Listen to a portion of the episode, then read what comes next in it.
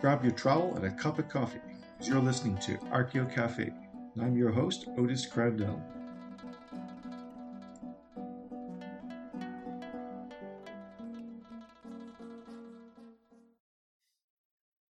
Hello, I'm Otis, and today I'm talking with Maddie McAllister of the Museum of Tropical Queensland in Australia. Welcome to the podcast. Hey, Otis. Thank you for having me along. What is the main focus of your research? What questions interest you the most? Uh, okay, so I am a maritime archaeologist, um, which means that I'm very interested in any form of ocean going travel, really. So, ships and shipwrecks, to aircraft wrecks, to um, you know anything from really early, a couple of thousand years ago, to more modern, like World War II uh, shipwrecks in our ocean floor. And how often is it things that are not boats? You mentioned aircraft. How common is that? Yeah. Okay, so maritime archaeology is a strange sort of uh, subdiscipline that sits by itself. It it really has to do with anything when you think about maritime history, really. So that can be shipwrecks, uh, sailing vessels, steam powered vessels. It can be things from ports and harbors um, boat ramps, things that are submerged underwater, right up to, I guess, sort of maritime cultural landscapes. So if you think of a prehistoric town, for example, that was based on a coastline and had a harbour and a port, that's all really part of maritime archaeology. So within that, we tend to sort of specialise in smaller things. So for me, um, one of my specialties is wooden ship construction from the 19th century, essentially. Is a lot of the work you do close to the land, or do you often go very far out? Uh, it depends. We really, I guess, search for ships or shipwrecks that will give us a really good story. So, I am a scuba diver, um, but I'm limited to about 30 meters uh, of water. And anything deeper than that, we tend to use things like um, ROVs, remotely operated vehicles, and little uh, robots and drop cameras to give us a picture of the floor. So, not necessarily, although my preference is certainly a site that I can actually physically work on. Which did you become interested in first, archaeology or scuba diving? um, that's a good question. Um, I grew up uh, in a small little tourist coastal town in Western Australia, um, and I spent most of my time in the water on holidays, so I could swim probably well before I could walk. Uh, my granddad used to tell me great stories of shipwrecks, but I would say that my first love was really just the ocean. So I wanted to be a marine biologist and I remember for my 14th birthday, I got my diving, scuba diving certification. And um, perhaps maybe early high school, I figured out I could combine uh, a love of history with the ocean, and that just came together as maritime archaeology. So, a strange sort of path into that one, I think. What is the lower age limit for getting your dive certificate? Yeah, it is. It is about fourteen or fifteen for an adult certificate. Um, I think below that you can get a, a children's one, but that's really limited. So I was probably right on the edge there. I think. Can you tell our listeners how does underwater archaeology differ from archaeology on land? Yeah, okay. This is a great question. I have, I mean, obviously, I'm quite biased. I think that archaeology underwater is far more exciting and far more fun. I guess in general, the principles are the same. So we really are investigating the human past through the material culture the real big barrier for us as underwater archaeologists is that we have to take the techniques that archaeologists have been using on land for decades and try and find a way to do the same thing underwater. Sometimes that works, sometimes it doesn't. Um, for example, one of the main drawbacks we have is the deeper you go underwater, the less time you have on the seafloor. So, if you're a land archaeologist, I guess you can work on a site while it's nice weather in daylight that can be I don't know, six to 10 hours. Uh, a few sites I've worked on, we only have time on our shipwreck maybe for 25 minutes twice a day. So uh, we really have to prioritize um, our recording, I think. And we've changed the way we do that underwater. It's a lot of photography as opposed to slow manual techniques. Are there a lot of other difficulties involved in underwater archaeology? Um, I would say yes. Um, I mean, one of, I guess, one of the difficulties would be that we often have to go to quite remote areas. I know that's very similar to land as well, but when you add in a factor of working in a very dynamic environment, so uh, picture a common shipwreck in Australia is on a reef, say the Great Barrier Reef, just off the coast here of me and it's between nine meters of water to one meter of water, and it constantly faces swell and wave action. So, not only are you having to work underwater and you can't really communicate with your, your other archaeologists uh, with voice, uh, it's all by hand signal, but you're facing being whipped around a site um, and dynamic environments, I guess. It can be pretty risky, but uh, that also makes it really exciting and fun. Do they often use the those masks where they can they can speak to each other? Yes. Is that common or very uncommon? Yes, no, that's getting more and more common. Um, although that really sort of requires a site that uh, is quite calm and still um, to to be on. You don't really want to be on one of those um, and being whipped around on a site uh, in swell and current. It's more sort of something that you use when you can sit on the seafloor and work and operate and talk to either the divers around you or to the team at the surface on the boat. So that's yeah, full face comms do occur more and more. Why is that? Why can you not do it when they're moving around more? Yeah, I guess um, often they're quite bulky, um, expensive uh, bits of equipment. Most of the time, really, we're used to getting in the water with just your general. I think if you think of like a scuba diver with just their face mask and a mouth regulator, so.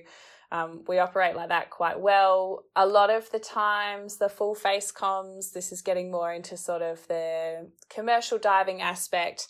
Um, they have to be tethered to the surface. So sometimes that's fine in a in a quiet, calm sort of environment, but when you get dropped into a site by a little um, dinghy or a little boat and you're a long way away from the main boat, you don't want to be tethered to that in rough conditions. Oh, I see. It's because it's tethered. That's the difficulty. Yeah, there. Yeah, there are two uh, two options. Like there is one that's a radio communication, but you have to be quite close to each other. Um, the common one is is having the, a cable to your head mask to the surface boat. Yeah. Uh, okay. Everyone's connected to the boat, and all yes. the communications are going through the wire. Yeah. And back down to whoever else. Yeah. Uh, it's largely the tether, which is the the difficult part. Yeah, yep. Especially in waves and current. You don't really want to be attached to a boat like that. How are the methods different? um, I guess probably I would say that um, one of the prime ones is digging underwater.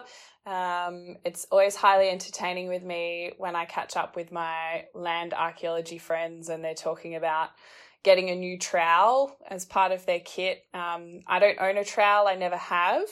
We can't really dig underwater. If I guess if you've ever gone down to the beach as a kid or as an adult, I guess even, and tried to dig a hole right at the shore and sort of sand just keeps falling in, and at best you'll get a cone sort of depth. Um, it's exactly the same whether you're at that shore bit or you're in five meters of water or 10 meters of water. So we can't really use shovels and buckets underwater. It doesn't quite work. Our prime method is called a water dredge, and it's um, it's a big tube, I guess, that's attached to a water pump, and it slowly sucks water through it. And to excavate or to dig underwater, we actually sit that right next to us, and you slowly um, hand fan water and sediment into this sort of um, vacuum cleaner underwater to uncover the site. So, um, very, very different in terms of digging or excavating manually. Um, that's one of the prime ones, I would say, and the most interesting. They don't really use that on land at all. yeah. No, I can't say I've ever seen people vacuuming up the trenches there. yeah. uh a lot of it is photography. Yes. Do you draw underwater as well?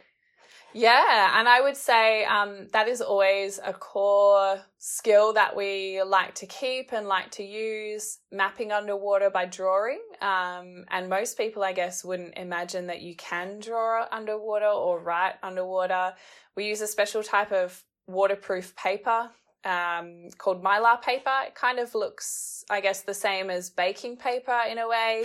Um, and you can write on that with a pencil and draw and record underwater and then transcribe it once you get to the surface. So, yes, we do draw underwater. We just can't uh, often, unless you're on a very long fieldwork project, like a few months excavating a site, you can't take the time um, to to draw very slowly. It has to sort of be a quick recording.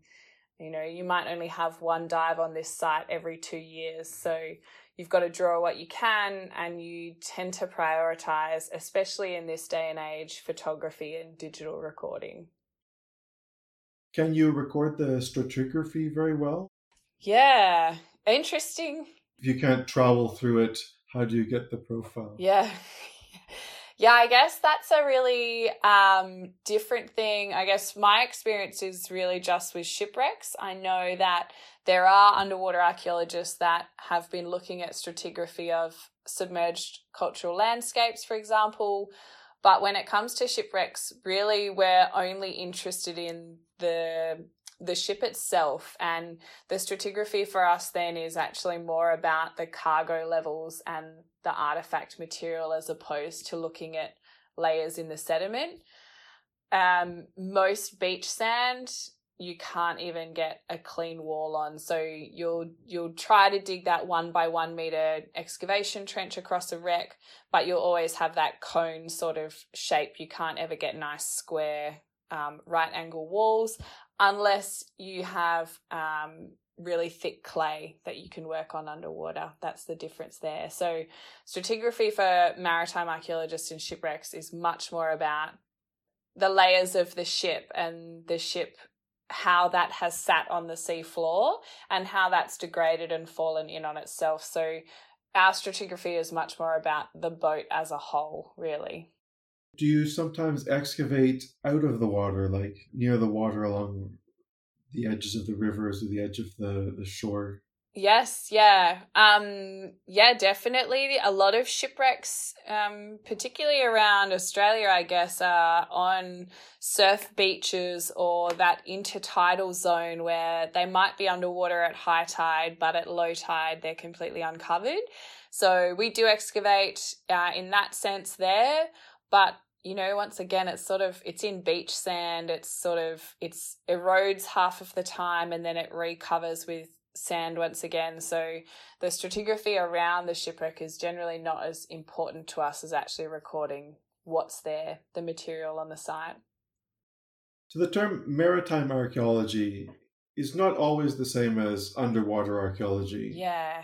So it could it could be near the water or about activities related to the water. Yep. I would say there are actually three um, sub themes within maritime archaeology. So, maritime, like I discussed at the start, has anything to do with um, being on, above, or around the water. And that also does include working in rivers and estuaries, so not just the ocean or the sea, then you have underwater archaeology, which, in my mind, and I guess most maritime archaeologists would agree with me, that that really is people who only work on underwater sites. They don't do anything above the land. And then the third one um, is nautical archaeology. So that really looks just at ships and how ships are built and shipwrecks, how um, shipbuilding techniques and adaptations over time to how people have um, crafted and used seagoing vessels, essentially. What might be a common research objective for each of these three subfields? What are some typical things that people would investigate? Yeah, that's that's a good question. I guess um, maritime archaeologists we can have such a range in questions, and it can be anything to um, war and how ships were used as war, how different countries interacted overseas, um, anything about how ports and local towns operated, to what life was like for one individual person on board a ship at a certain time.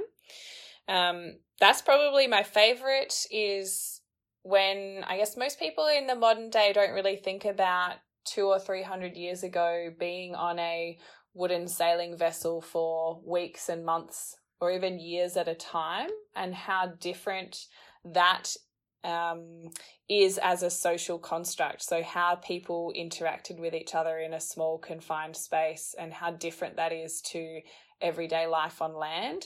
We learn a lot about that through maritime archaeology. Um, coming to nautical archaeology, that gets really technical and even looks at naval architecture and the design of ships over time, how they move through the water, different materials and resources for building in terms of wood, copper alloys, or steels. So um, that's really for those ship nerds that love um, that side of shipwrecks. And then underwater archaeology possibly um, can cover anything to do with shipwrecks, but I would also say it, it potentially focuses a bit on method as well and how we adapt, you know, our techniques and our questions to working underwater a little bit more. I guess there's a lot of overlap between all of these. Yes, a lot. Are there a lot of people who also they they do maritime archaeology, but they also do uh, typical terrestrial archaeology, or do most people specialize specifically in maritime? Yeah.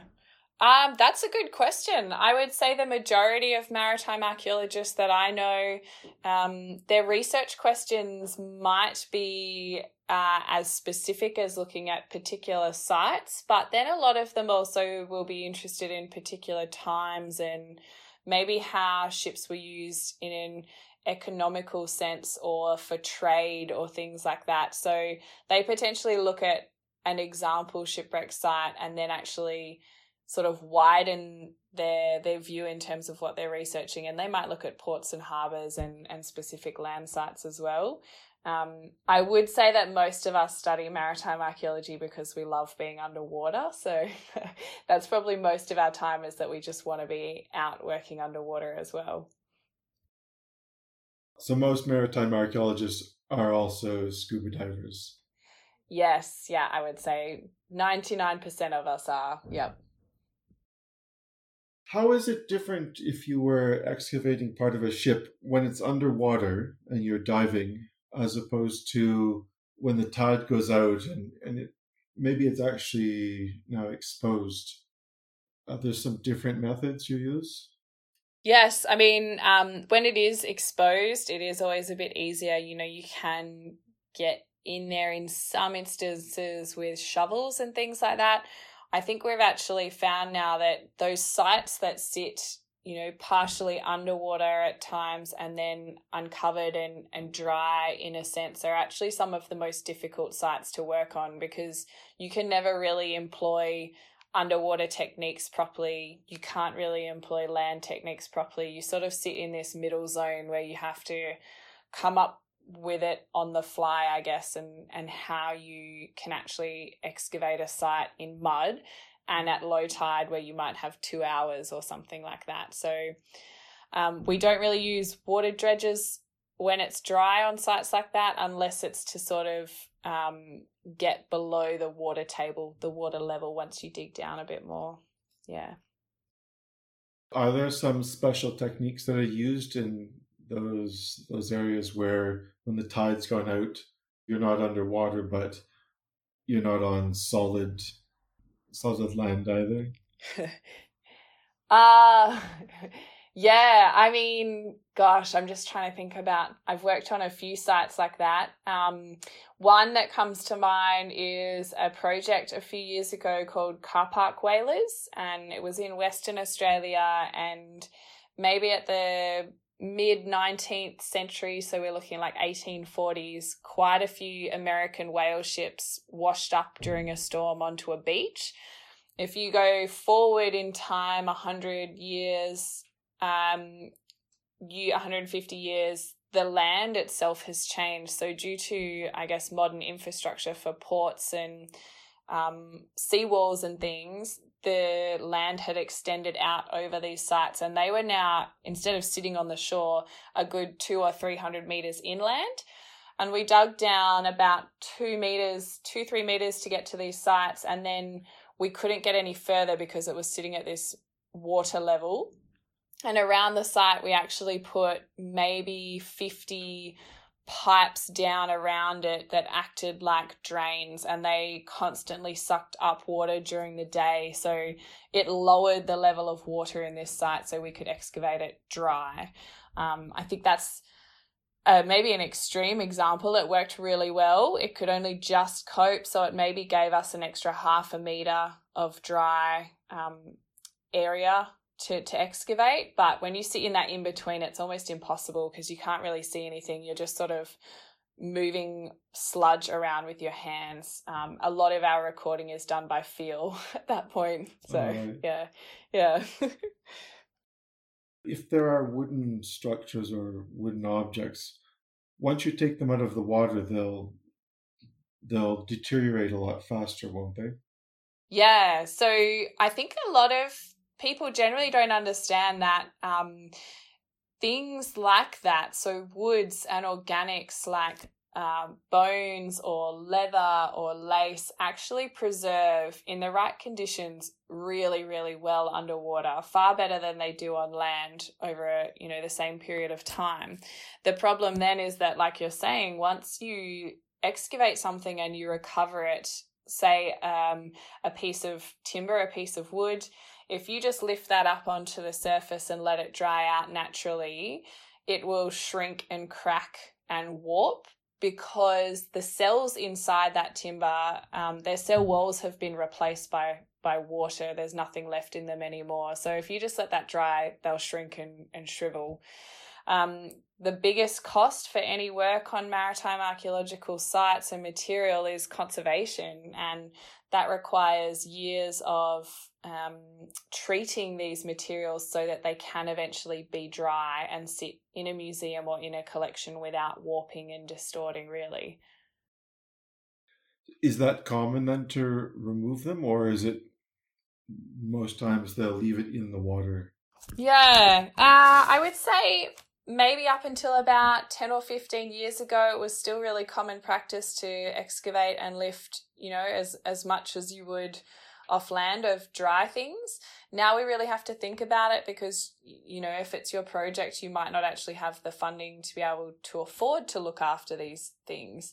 So you really have to um, i guess prove first that you should dig um, because once you start digging a shipwreck underwater you'll disturb that i guess that um, consistent conservation environment that they've been in for the last hundred years and you open them up to bacteria and oxygen and things that'll break down timbers really quickly. So um a short answer is no we don't excavate and lift things up as often as we did you know 10 20 years ago and that's purely for the cost of looking after these things for the rest of eternity essentially are most of the shipwrecks that you work on, if you removed all the sand and there was good visibility, would the average person recognize it as being a ship, or are they very spread out, it's collapsed? How how much does it look like a ship to someone who's not uh, a specialist in in this group of work? Um, that is such a great question. And I often forget that, uh, you know, you get so focused on your own job and your own interests. Most of the iron shipwrecks, so a lot of times if I say I work on shipwrecks to people, the first thing they ask about is like Titanic. So iron and steel hulled ships from, you know, the 20th and 21st centuries sit far better and actually look like you would imagine a shipwreck to look like sitting on the bottom of the seafloor. We unfortunately have um, depictions, thanks to um, stories and movies. Best example is um, The Little Mermaid and Disney of wooden galleons that sit on the seafloor with their masts up and their sails billowing in the water most wooden shipwrecks like that don't survive. Um, the best way I can describe it is that they look much more like an aircraft wreck that you might see on the news, but imagine that as a wooden ship underwater, particularly on the dynamic reef sites that I do work on. So they're often sprawled bits of timber and anchors and cannon across a site. When you are really lucky is that you have potentially a small part of the ship and often these wooden shipwrecks that we study it's maybe just the bottom meter or two meters of the hull that survives and that sits and sinks under the seafloor. So even if there is something there um, and it was all uncovered in good visibility i'm not sure that the average person would recognize it as a shipwreck that's for sure how do you normally find out about these? Are they because local people have have mentioned it, or from the historical records you know it's there, or yeah, you have some method of searching for new sites? Yeah, it's a bit of both. I would say that um, often local people are the ones that start something and i can think of you know most of the famous shipwrecks around australia were found by um, avocational so divers whose hobby and passion is looking for shipwrecks. And you know they'll spend their weekends and holidays searching reefs and diving and um, looking for clues to a certain site. And once they find one um, they contact us and we work you know on on identifying the shipwreck on working on it on on discovering the history. But then you have the other side which is probably more common now where um, we actually will specifically look for certain shipwreck sites and particularly the deeper we go now with remote sensing and and recording deep sea floor with things like sonar um, we're specifically looking for certain sites in that sense. How do you know where to look for them? Um, oh, um, most of what we do, especially in Australia and, and Europe and the Mediterranean, I think is very different um, because we still have a lot of historical records, and most of our European shipwrecks only date back to three or four hundred years ago. So we still have those journals and um, logbooks and newspaper accounts that give you an indication of when a ship was last seen. It was heading up this way. Um, you know the it went into a storm. So you can get an idea, but that might only narrow you down to like a hundred square kilometers of the coastline. Oh, um, yeah. yeah so quite yeah, quite a bit. So you know, in Australia, we've got something like um, I don't know, 7,000 shipwrecks, and we've only found 10% of them because our coastline is so big, but also it gets deep quickly, and a lot of the historical anecdotes are so broad and vague. So I foresee in the next, you know, 10, 20 years as our technology gets better in terms of mapping the seafloor and ocean hydrography, we'll actually find more and more shipwrecks that are perhaps out of reach of a scuba diver, but still really historically significant. What are some of the most interesting discoveries that you've made? um, Gosh, I. Well, I'm trying to think of what would be interesting to someone who's not a um, ship construction nerd. I have found everything from bottles and ceramics, um, bricks on shipwreck sites, all the way up to silver coins, um, um, Spanish pieces of eight on sites. Although I think that silver coins or gold for any fact on a shipwreck site is potentially the most boring thing. Um, I haven't found it particularly myself, but I, within our collection here, we have leather shoes from HMS Pandora, so a British naval vessel that wrecked on the Great Barrier Reef here in um, 1790. And that has someone, whoever owned that shoe, it has their foot imprint still in the sole of the shoe from you know a couple of hundred years ago. So to me that's far more interesting than um, finding any treasure in, in inverted commas there i guess. The real treasure is people's belongings i think and telling that story. So yeah. And it, i mean the other side to that is that i just love the actual ship itself. That's far more interesting to me as well but i like ship construction so. When you find a ship if most of it's still there or the or the the belongings the the objects we know are still there i guess that's like a sort of a a snapshot of time. When the boat sank when the ship went down yeah. it was a very quick process. People might have taken a few things with them but how long do you think it would take before people knew it was sinking and then it was actually it was done? Yeah. Um I guess that's really different to archaeologists that work on a certain, you know, um, a village or a site when that's thousands and hundreds of years of occupation, where we look at a a moment in time, like you're saying. Um, it varies. There's some really famous ones where, you know, a shipwreck went down or a ship went down and there's a survivor who noted it sinking in two minutes or something. So there's not a lot of time there. Um, I think a really good example is the Mary Rose in the UK.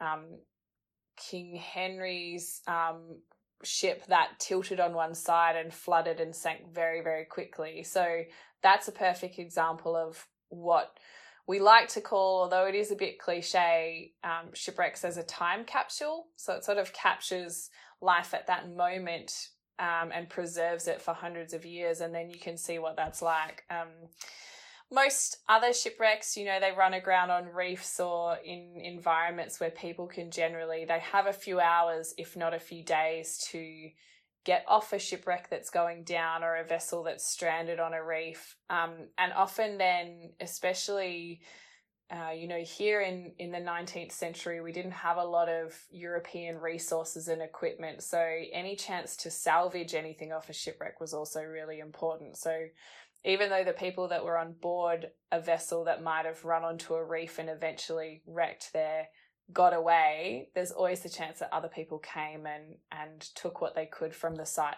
before the ship fully disintegrated. Yeah. Then you'll get a different type of site if it's run aground as opposed to if it's sunk a bit of distance away from the shore. Yeah. Like if it's within salvageable distance.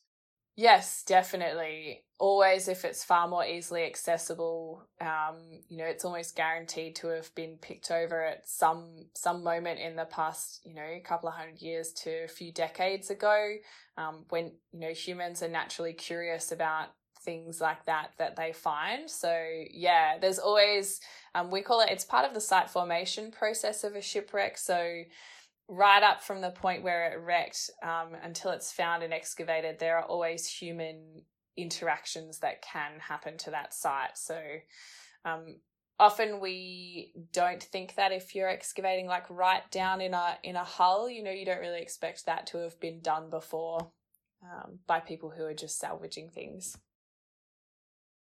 What are some of the most interesting projects that you've worked on, and what made them interesting? Yeah, I um I mean I've been lucky enough to work on a lot of sites around Australia. Um Car Park Whalers was certainly one of them just because of the extreme length we had to go to to excavate a shipwreck on dry land. Uh, one of my favorites was a recent one actually in Victoria, so near Melbourne in Australia. Um, a, a cargo ship had become uncovered on a local surf beach, and um, it, we were working in that environment, you know, that intertidal, like it was underwater at high tide and we could only work at low tide. Um, and I got a bunch of students along from a university here to help excavate. And we just had this beautiful local community who absolutely adored their shipwreck that had, I guess, sort of risen from under the beach. And they were really passionate about um, protecting it and how to look after it um, and what they could do, you know, in the future. And one of the things that kept coming back to us was that it was sort of a sign of changing environments and um, coastal change, you know, erosion on that beach potentially linked to climate change. So that was really fascinating. Um, one of the most sort of biggest ones that impacted me actually wasn't working underwater, but it was to do with a shipwreck in the Abrolhos in Western Australia. So um, there's a famous shipwreck called Batavia. It was a Dutch East India ship company. It ran, um, hit a reef in the middle of the night off the middle of Western Australia, so a long way from anywhere. Um, and it has this morbid story of survivors making their way to this tiny desert little island and the captain going off to get help in Indonesia and unfortunately leaving behind a real um, crazy mutineer. So it's a it's a real story of murders and um, disaster on a little deserted island, which is really fascinating. And a few years ago, we worked on a project called Shipwrecks of the Roaring Forties, and an aspect of that was actually to find the burials uh, of the survivors from that site who potentially died from illness or, or drowning in the wrecking event, but most likely were murdered at some point. So we did a lot of remote sensing of this coral deserted island um, and actually found about 10 um, skeletal remains there and excavated them. So that was probably um, something really different for me, and I'll always remember it. But it was also quite eerie, you know, having heard of this story of murder and mutiny for so many years, um, to then be there working on investigating these burials and finding out what happened to these people was pretty big. And did it turn out that the well, at least the ten that you found, did it turn out that they had been murdered, or did it look like they had been murdered? Yeah, it was a was a really tricky site because it was on this coral. You know, it's hard to explain. Like in some cases, it was the sand, but a lot of coral. So the organic things like clothes hadn't really survived really well, um, and I guess some of the only evidence you could have when it's just bones there is if they um, have cut marks on them or things like that. So I think we figured out it's probably closer to 50 50 in that some were initially buried um, like straight after Batavia hit the reef and they drowned and washed up on shore. They were in a really um, typical burial fashion, laid out flat and straight with their arms across their chest. Um, we did find one where the bodies um, were piled on top of each other and one had kind of been dragged over the top. So that definitely more indicates that it wasn't, I guess, uh, didn't have as much ceremony to go with it in terms of the burial. So you can lean to the way of thinking that um, they were probably murdered people that had been thrown on top of a, a burial, um, an excavated burial ground, pretty much. One of your interests is digital site reconstruction and 3D photogrammetry these are becoming quite popular methods today. But what are some of the challenges of doing this underwater? Yeah, I um so I really got interested in digital reconstruction and 3D photogrammetry because I would often try to describe a shipwreck to my friends and families and they could never quite comprehend what I was talking about and sometimes a hand drawn picture never really conveys the same information. And it maybe was about, you know, six to eight years ago now, we started to see these software come about that are like an automated modeling software from photos. So my PhD research was really looking at how you can take photos of a site underwater and put it through this software and get a 3D digital reconstruction of a shipwreck for not just for academic use and for us archaeologists, but actually as a really great way to, I guess, bring these shipwrecks up and out of the water and show them to people that might never ever get the chance to look at them. The problem is, is that uh, when you start taking photos underwater, there's a whole range of different factors that can affect it. So anything from not having clear visibility, so lots of sand and bubbles and noise in the water means that you can't really, you know, you're lucky enough to see, let alone photograph a site. um, to like physical issues like light refraction, bending of light in water, um, and distortion of camera lenses on the outside. Um, so it is tricky, and sometimes it, you know, you think you might have taken a couple of hundred photos of a site and gotten really good data set to make a model from only to get back and it doesn't work. Um, but software and technology is advancing so well at the moment that we really are being able to do amazing things on tricky underwater shipwreck sites and model them. What can researchers do with these reconstructions later? Yeah, um, we can use them. I mean, particularly, we've been talking about methods for excavating and methods for recording shipwrecks underwater. And, you know, 20 years ago, they may never have dreamed of having the ability to completely record a 20 meter long shipwreck site in 40 minutes. You know, that would have taken days and weeks. Now we can do that, and you can actually record that. So, say I go out to a site this year get a great photographic record and do a great digital model. And then I come back in two years and I can do the same thing again and overlay those models and actually see if the site has more sand on it, if more seaweed is growing on it, or if it's uncovered or damaged in some way. So there's a lot of site management aspects and, and site preservation that we can use that for. Um, on top of that, I mean, for me, my passion is actually just public outreach and communication to to take a site that may not really look like a shipwreck at first and add bits and aspects to virtually recreate the ship. So it's really going to be, I think, the best tool for us in the future to step away from really boring academic data to to bringing it bringing a shipwreck and the research we do to the public in a really you know, interesting and engaging way, pretty much. I think that's important too. In fact, one might argue it's equally as important as the research because this is this is a form of uh, it's public heritage. So in a way, it belongs to the public, and particularly if it's getting public funding. Yeah, they definitely should get something for their money, not just articles which they may not be able to read or they may be really boring if you if you don't have a very specific background. So I think it's good to communicate our finds, and, and I think people learn different ways. Some learn visually, some learn from reading, some learn from hearing.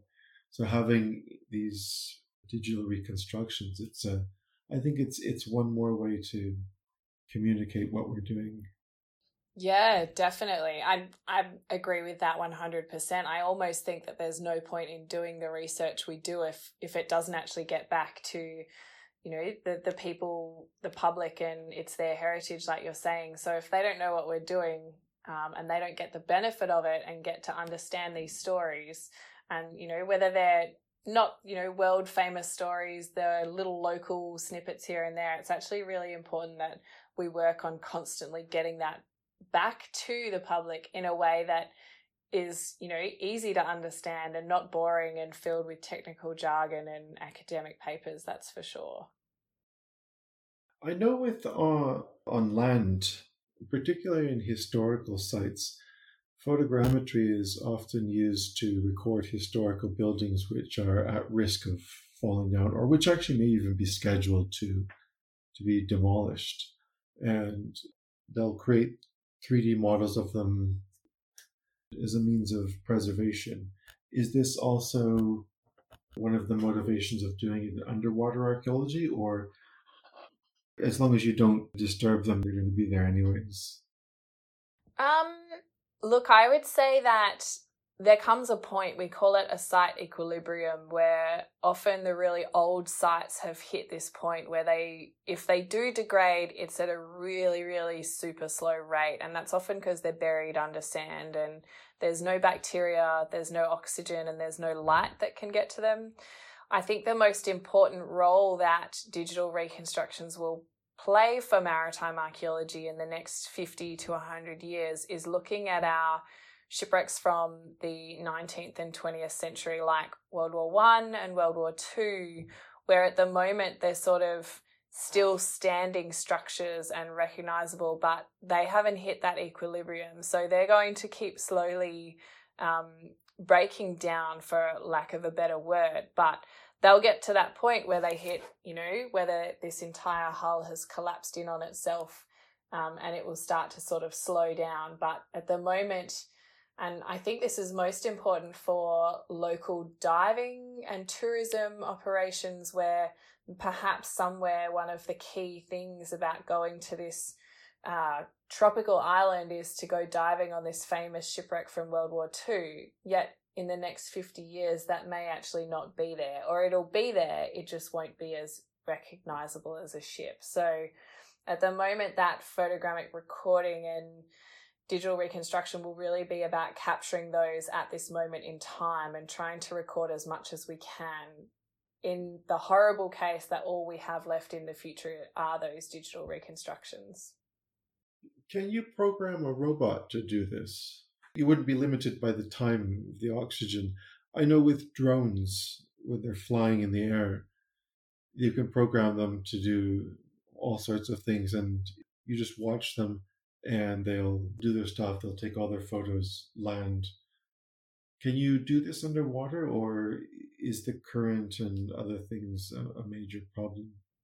Um, I think we're getting to the point now where they're starting to design drone like machines that can operate free of a tether to a mothership to do that. But um, my experience has been um, some deep sites. There's a famous World War II shipwreck off Western Australia um, called the HMAS Sydney 2. And in 2015, they went out and photographically recorded that with two ROVs and sets of cameras on them. And Sydney's sitting at about two kilometres of water off the Australian coast. So, really, really deep. You'd never be able to dive that. Um, but they weren't as limited by time because it was um, a robot that was tethered to the mothership that recorded that. So, we're sort of halfway there, I guess.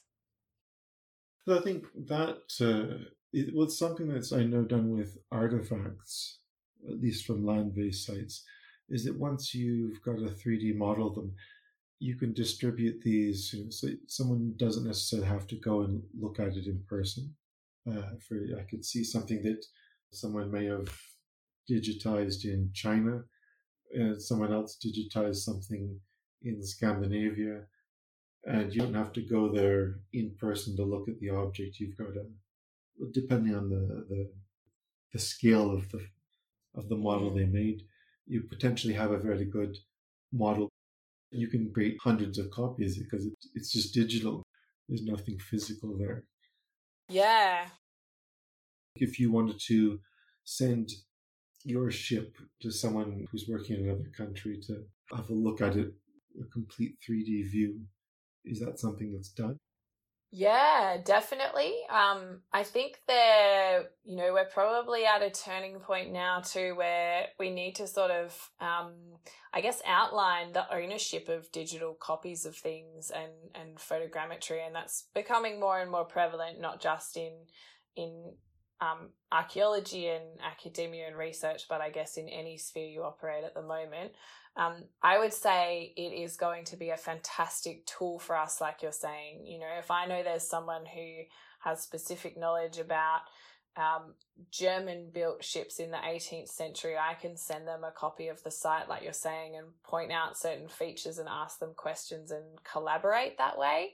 Um, a goal for me will be seeing in the future archaeologists having, or maritime archaeologists having these fantastic 3D digital databases where it's it's based on the ship and the shipwreck and the excavation and you can go through layers of time from when you excavate to it's fully uncovered to reburying. You can you know objects are recorded in the position they were found in but then you have this wonderful capability to open up a full database of the information on that object. So I think that we're sort of just at this incredible precipice where we're going to hit a full blown 3D digital world and it will just make what we do so much more interesting and so much more available, not just to the public, but then to us as archaeologists as well. And to working on a site in that virtual sense will be really, really awesome. When they do these digital site models, as you pointed out, these don't look like a ship that fell to the bottom. They look like they're spread out like an airplane crash. Do they try to use these 3D models to try and put it back together to sort of see, okay, well, at one point it was whole, and over time it fell apart and pieces moved apart. Do they try to re-put these back together, or is it too difficult? Are the pieces too deteriorated to try and digitally reassemble the pieces? Yeah, we do what we can. So um, often uh, when you start to recognize features of ships on the seafloor, you'll be able to tell that you might have, you know, 40% of the left side of the ship from the keel up. Um, and you'll have that planking well preserved and, and the frames, the ribs well preserved on the inside. And then you, you know, as we record with 3D modeling, we can actually start to pick out other features that you can recognize as belonging to a certain area in the ship, but like you're saying, you know, they often might be too deteriorated to put back in their exact spot.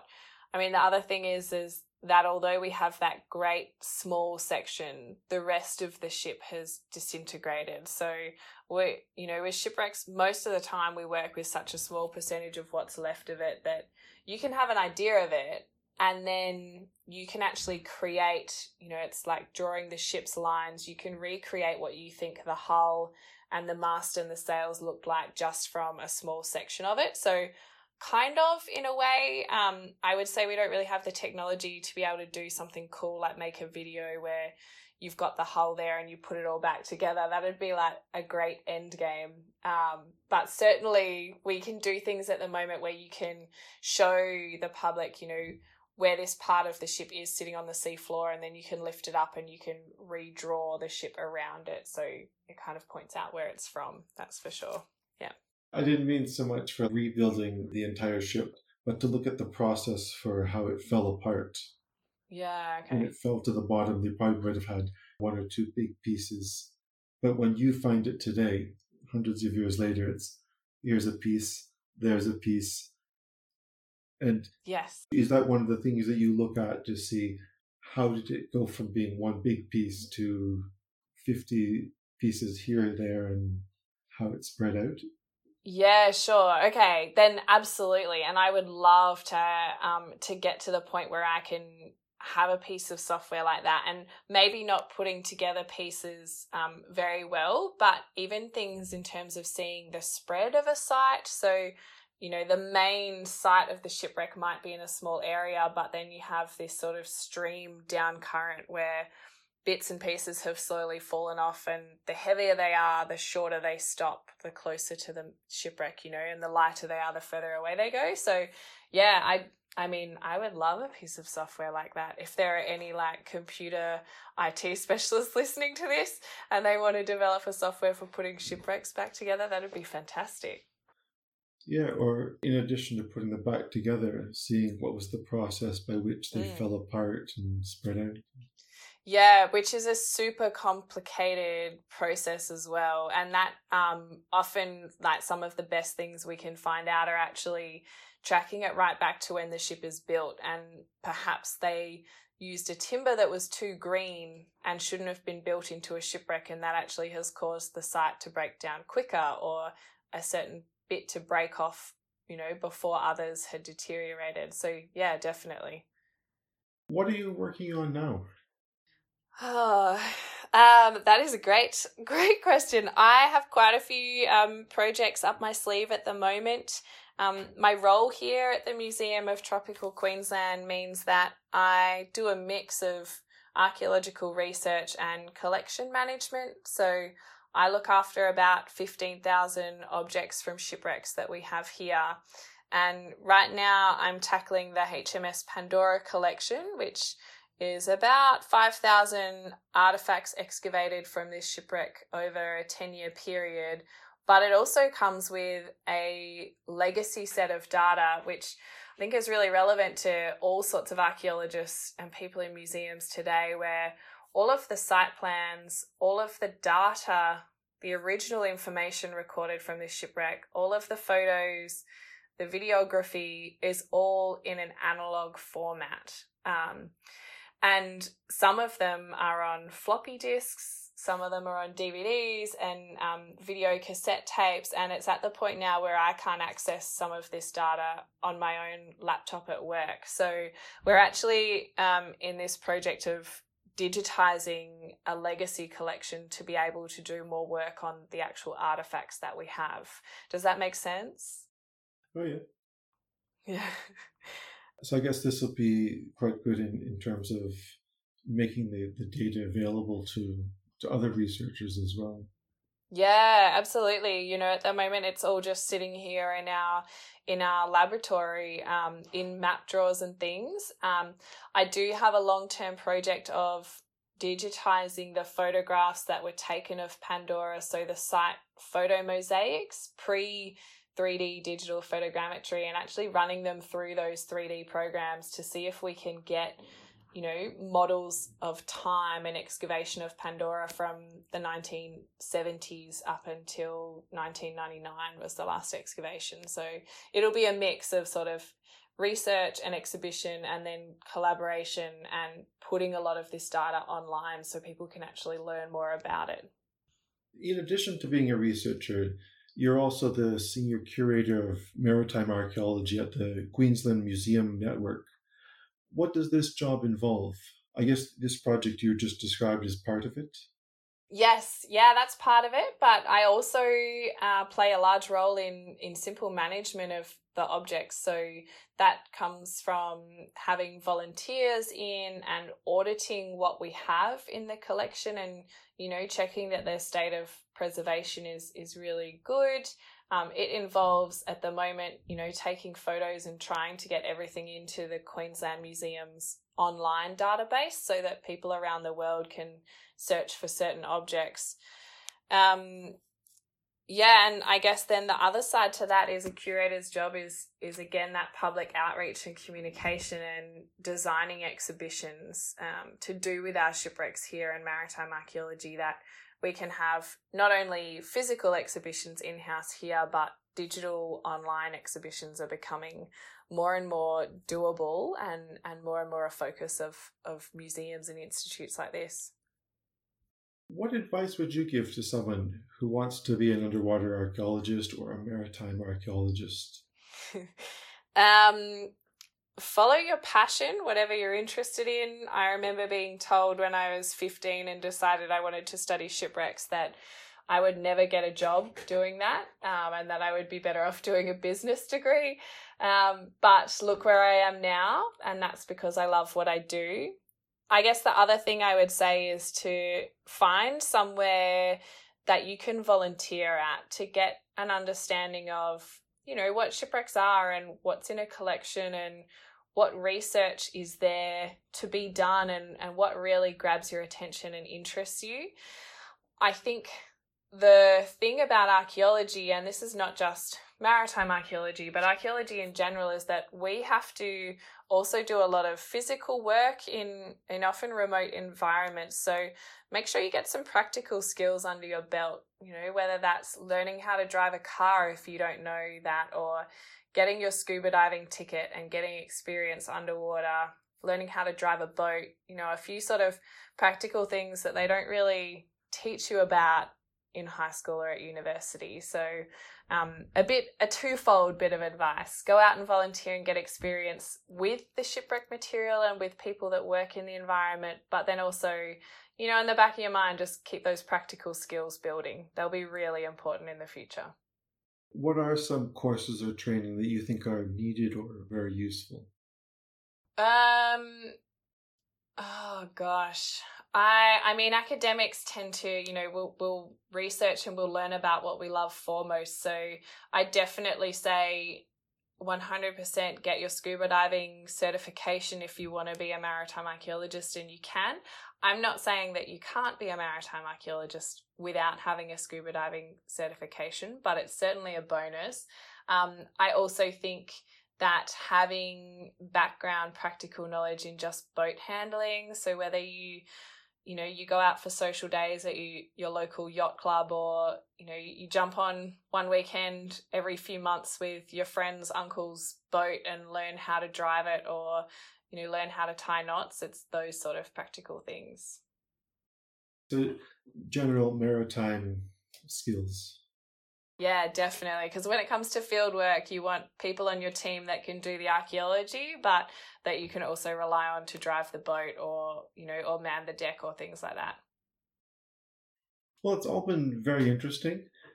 Thanks for taking the time to, to tell us about your work and about maritime archaeology. How is it different? What's interesting about it?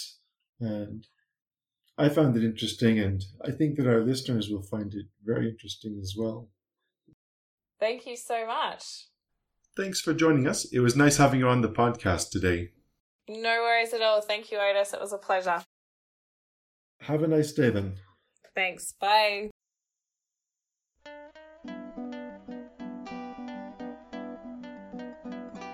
You've been listening to the Archeo Cafe podcast. For more episodes and news, check out our website or social media pages.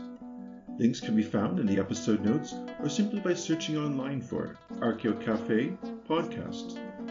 If you have any questions or comments for the presenters or guest speakers, we'd love to hear from you. And remember, even the ancient world was fairly modern for its time.